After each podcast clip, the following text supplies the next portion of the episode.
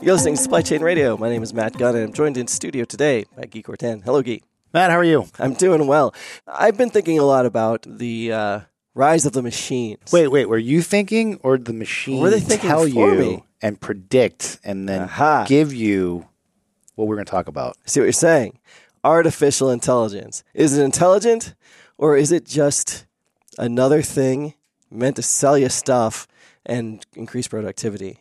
Which, I mean, so much technology is about, but let's start to talk about that. It's been a lot of buzz this year. Yeah, I think we'll, we're going to hear more of it, and I, I think it's maybe due to level set. I think what's interesting about artificial intelligence is it's caught a lot of attention this year. But what's interesting, if you look at sort of the the growth curve of artificial intelligence, it, it really, one would say, started back in I think the 1960s. This is not something that's necessarily brand new. It's been something that's been around, but it's kind of gone in ebbs and flows. And I think some, I heard someone much smarter than me, which isn't that hard to do, make a statement the other day about artificial intelligence, saying, you know, after the 1980s, it sort of was like an artificial intelligence winter. People stopped talking about it. It wasn't cool anymore, right? It sort of faded away, and and then obviously in the 90s we got the internet, and then you know that came out, and then then we had other hardware type technologies like mobile phones and all that that sort of took over the conversation for technology. But now I think we're starting to hear more of it, and I think what's interesting is, and I think all of us have to do this sometimes. It's sort of a self reflection on on what exactly does this mean. I think we throw the term around very loosely without having you know a true definition of what artificial intelligence is and what it means. And again, I'm not going to even try to fathom to portray myself as an expert on this space and tell you what it is or what it means. But I do think one of the definitions I did hear recently is really AI is just having human like capabilities, right, into our technology. So whether that's, you know, our Google Home or our Alexa being able to understand when we when we say something what that exactly means without us having to train it as much. Whether that means having sort of a UI that it's much more intuitive, whether that means having search be much more than just sort of a linear search when I just type something in and it goes to find it. So I think we need to to sort of take a step back and and you know each one of us who talks about artificial intelligence be able to talk about what it means for us, what it means for our business, our industry, our solutions. Because again, I think just throwing the term AI out there is, is simplistic. It's a big words. It means a lot, or we think it does. It makes us sound cool in the nerd neighborhood, and we all need to be thinking about it.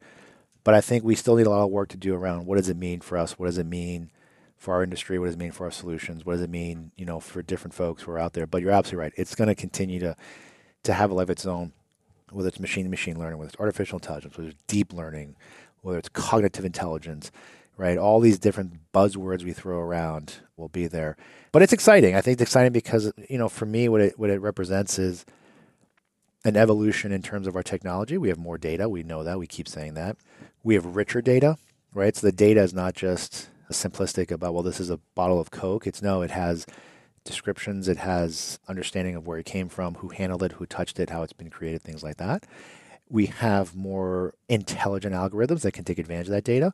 So that's all very exciting. But yeah, it's a uh, buzzword. So, and I think those are all very valid. And so, for me, the question when I, you look at these technologies or look ahead boils down to is it going to manifest itself in what we're doing in the industry, say in retail or in logistics or even in manufacturing next year or in the next couple of years?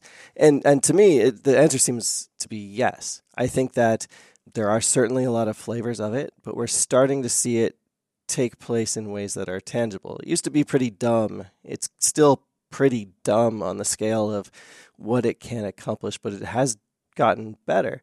And so I think in different places of the business, it will manifest itself differently. And in some areas, I think we'll really see it take off. One, in consumer interfaces. It's not just chatbots anymore or just really simplistic chatbots that might be able to tell you about a piece of inventory or do a simple search for you. But we see it in the home more with the platforms. We now have platforms for this, right? Google Home, Amazon Alexa, Apple Siri, Microsoft Cortana, etc. I think eBay also has one that's very promising as well for, for them. And so with these, they're not just being used as a search layer anymore. They're starting to process data faster and be able to tell you about intent and context. They're understanding the context, the why you're searching for something. If I'm looking for the right shoes to wear with my tuxedo for a wedding, then it will put those three kind of data points together and understand okay this is a wedding thing. Here's a lot of information that we have about what's in season right now. And then it'll start to give you ideas that match the intent of that shoe the purpose of wearing it. And so it's a little bit more than a broad search. And that's area where from a consumer standpoint. Yeah 100% agree. I guess the snarky side of me will then argue well is that artificial intelligence or is that just a matter of having a massive data crunching machine that's in the cloud to your point, they can say, hey, Matt, you're looking for this particular set of shoes, but I also know that you searched for plane tickets to this destination. And I also, by the way, because I can snoop into your email, saw that you got a uh, say the date email from this person about a wedding on this date. Now it's starting to connect these dots across different systems, platforms. right. And is that, is that intelligent or is that just, well, I've got a gazillion exabytes of data and I've got a quadrillion gigabytes of power, or whatever you want to call it, that I can analyze the data faster than I could 10 years ago, or 15, or 20, or 100 years ago. So now I just cover it over and say that's artificial intelligence because it's so much smarter. Well, to me, the busy consumer. I know I'm being snarky. The person that doesn't have time to do this stuff, great. Come into my life and and just control this stuff for me, right? Yeah. Just tell me what I got to wear. Tell me when I got to show up. Right tell me, you know, book my flights, my hotel, you where know I'm going to stay, right, and, and get and, my car, right, and so I don't have to think about it. I can and relax. buy the gift because you know. Because by the way, the same snarky me right. will say that artificial intelligence. I'm using air quotes here. Not only has access to your data and your information, but oh by the way, the couple that's getting married, I can look into their wedding registry and I can look into the X, Y, and Z, and I can then say the best gift that you should be able to order for them is this, and oh by I'll order it for them and I'll have them shipped to Bora Bora where they're going for their honeymoon. That takes all the fun out of it. I, but it takes all the thinking out of it too. And it's like any technology, you're augmenting what you naturally have available, right? Uh, we use hammers because it would really hurt your hand to try and knock a nail into a wall, you know, true. without it, right? That's true. That's so true. it's a tool. It's got a name. Absolutely. It's got it's a thing tool. we call it, and we now have a concept around it. I think that what is going to happen is we will see it just kind of explode and take more effect. And maybe it's still very dumb. It's not. Yeah, it's I, learning I, things. It's, it's learning, things. simple and, things. And, again, I know I'm being really snarky, and, and and I probably shouldn't do that. But it's learning things because we just put we have more horsepower and we have more intelligence behind it, which is fantastic. To your point, well made, right? We we you have a hammer because it's a lot easier than using our fists, and now we have you know nail guns because it's faster and easier than using a hammer. So evolution of technology. This is the same thing, and I think, and again, maybe again, this is just me, maybe being a curmudgeon. But when I think about this too, is let's not get too far down the path of the data tells us all, right? Because the problem is, and you know, I don't care how much data we have and how much power we have, we cannot model the world precisely and perfectly. We also, let's call a spade a spade, everything we just talked about is historical data. Right. It's data that's happened. It's stuff that's happened. We don't know the context necessarily for everything. We would probably argue that we could because of the data, but I don't know the context of the future. It is still predicting what's going to happen in the future, right? Not to get political, but this time last year, or before this time last year, right? All the data told us that there'd be someone else sitting in the White House. Right. And so, yes, it's imperfect, but that's where science comes in, right? And that's where Uh, the ability for machines to learn, and of course, having this massive supercomputer, the cloud, the network, whatever you may call it, helps you get better at doing these things. But yes, I think to your point, I think one of the ways that a lot of the AI vendors of the world will spin it is, well, we're just kind of taking care of the mundane stuff so that you, your workforce, which is highly paid and talented, has time to think and focus about and on the important stuff. Of course. The, the high value things, those other pieces. And so I think that's all very valid, but unless it's tying into the business in some meaningful way, like I think I get your point, it doesn't do much. And I think the problem I have with some of these arguments too is yes, we take away the mundane. And I've heard this debate too by some proponents of AI being, you know, more and more important, is saying, again, this might be too philosophical, but let's take the whole argument: Can a computer reproduce Beethoven's Fifth, or can it paint uh, Van Gogh Starry Night? You know, can it do that? It can replicate, replicate it, it, but it can't create it. And the question is, and this is something like you know, you you read some some stuff on mathematics and statistics, and it says Well, if I had unlimited time and I had 100 monkeys in a room, each with a typewriter, at some point, one of them will type the Odyssey word for word. Now, I don't know how many years or a bazillion of years or hours it would take, but statistically, one of them will type it, which also means how many of those are almost perfect. I write the Odyssey out, but I miss a word, or I. It was the best of times. It, was the right. worst It was of the, it was the times, right? blah, but everything else is So same. yeah, that and I think that's very valid. I think that when you get to this point of that, you're starting to over uh, step where you're at, and I think you have to level set a little bit about what these are going to do. I think it'll change interfaces. It changes It will absolutely how you interface. interface Absolutely. with anything. As a Absolutely. consumer, you might not look at a screen as much, or you might not use a keyboard. And we're about to hit this stage where internet users, the next wave of consumers, aren't going to be people that type and Well, search you- do that stuff. And point- so the natural language part is important Absolutely. The- understanding it. And I think the other part is with business applications, when you are in operations, the ability to simply ask a question to your supply chain and find out a status. That's kind of exciting for people that have to run reports and do batch processing and just really slow stuff where everything is really lagging. Yeah. Not by minutes, but by maybe days or weeks because that data, that processing power is way behind you. So that's kind of where it gets interesting when applied to business, I think. I agree, and I think we're we're seeing it. To your point, right? You mentioned all the in-home, you know, artificial intelligence advising speakers, what have you, right? And I love it. Like you know, all the ads you see. How do you say this in French? And it tells you. Oh, fantastic, great, whatever.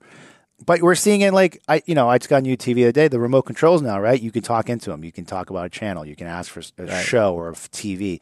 We all have it on our phones, whether it's Android or iPhone, right? We have a personal assistant there. So I agree. I think, and I think, will it reduce? I mean, look at the new iPhone X, right? You don't even have to type your password anymore or Just your at it. fingerprint. It's your face, Yeah. right? And if you're Only one person with it. it's only one person, but it's we're starting to see it creep into a lot of our personal consumer side, which will then mean it'll creep into our business side. And to your point, I think from a supply chain standpoint, does it make the ease of use of asking questions does that make things better? Does that does that lower barriers? Absolutely. Again, being snarky, all I say though is what's in the background of that is just you're asking a question that has natural language ability to figure it out, which is awesome. Don't get me wrong. I think that's something that we can't we can't diminish in terms of the leaps that has made since four or five years, maybe a year or two ago.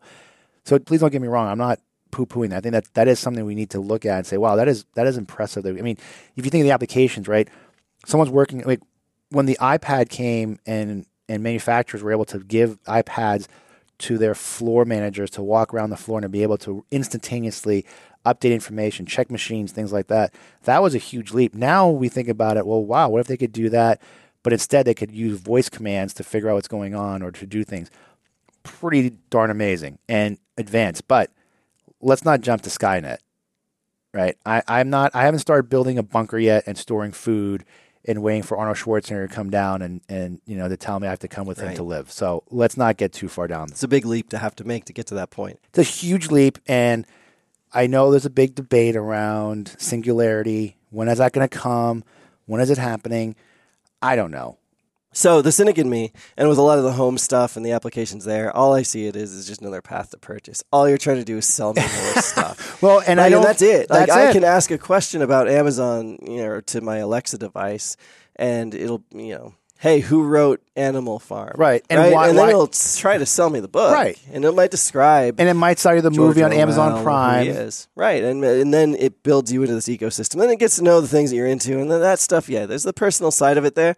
I think when you can apply it to business and make meaningful things there and really considering the users, Yeah. not just, you know, your internal people and what their expectations are, but your future customer as well and what they want from a company. I think that those are capabilities that you do have to take into consideration. Even though a lot of it is fluff and a lot of it is simply just the natural, I think, direction of computing. I mean, we've been talking about this ability to talk to your machines Yeah, for, for- how long, right? well and and to your point and maybe this is again a cynical side all these things are to do what drive revenue Yeah.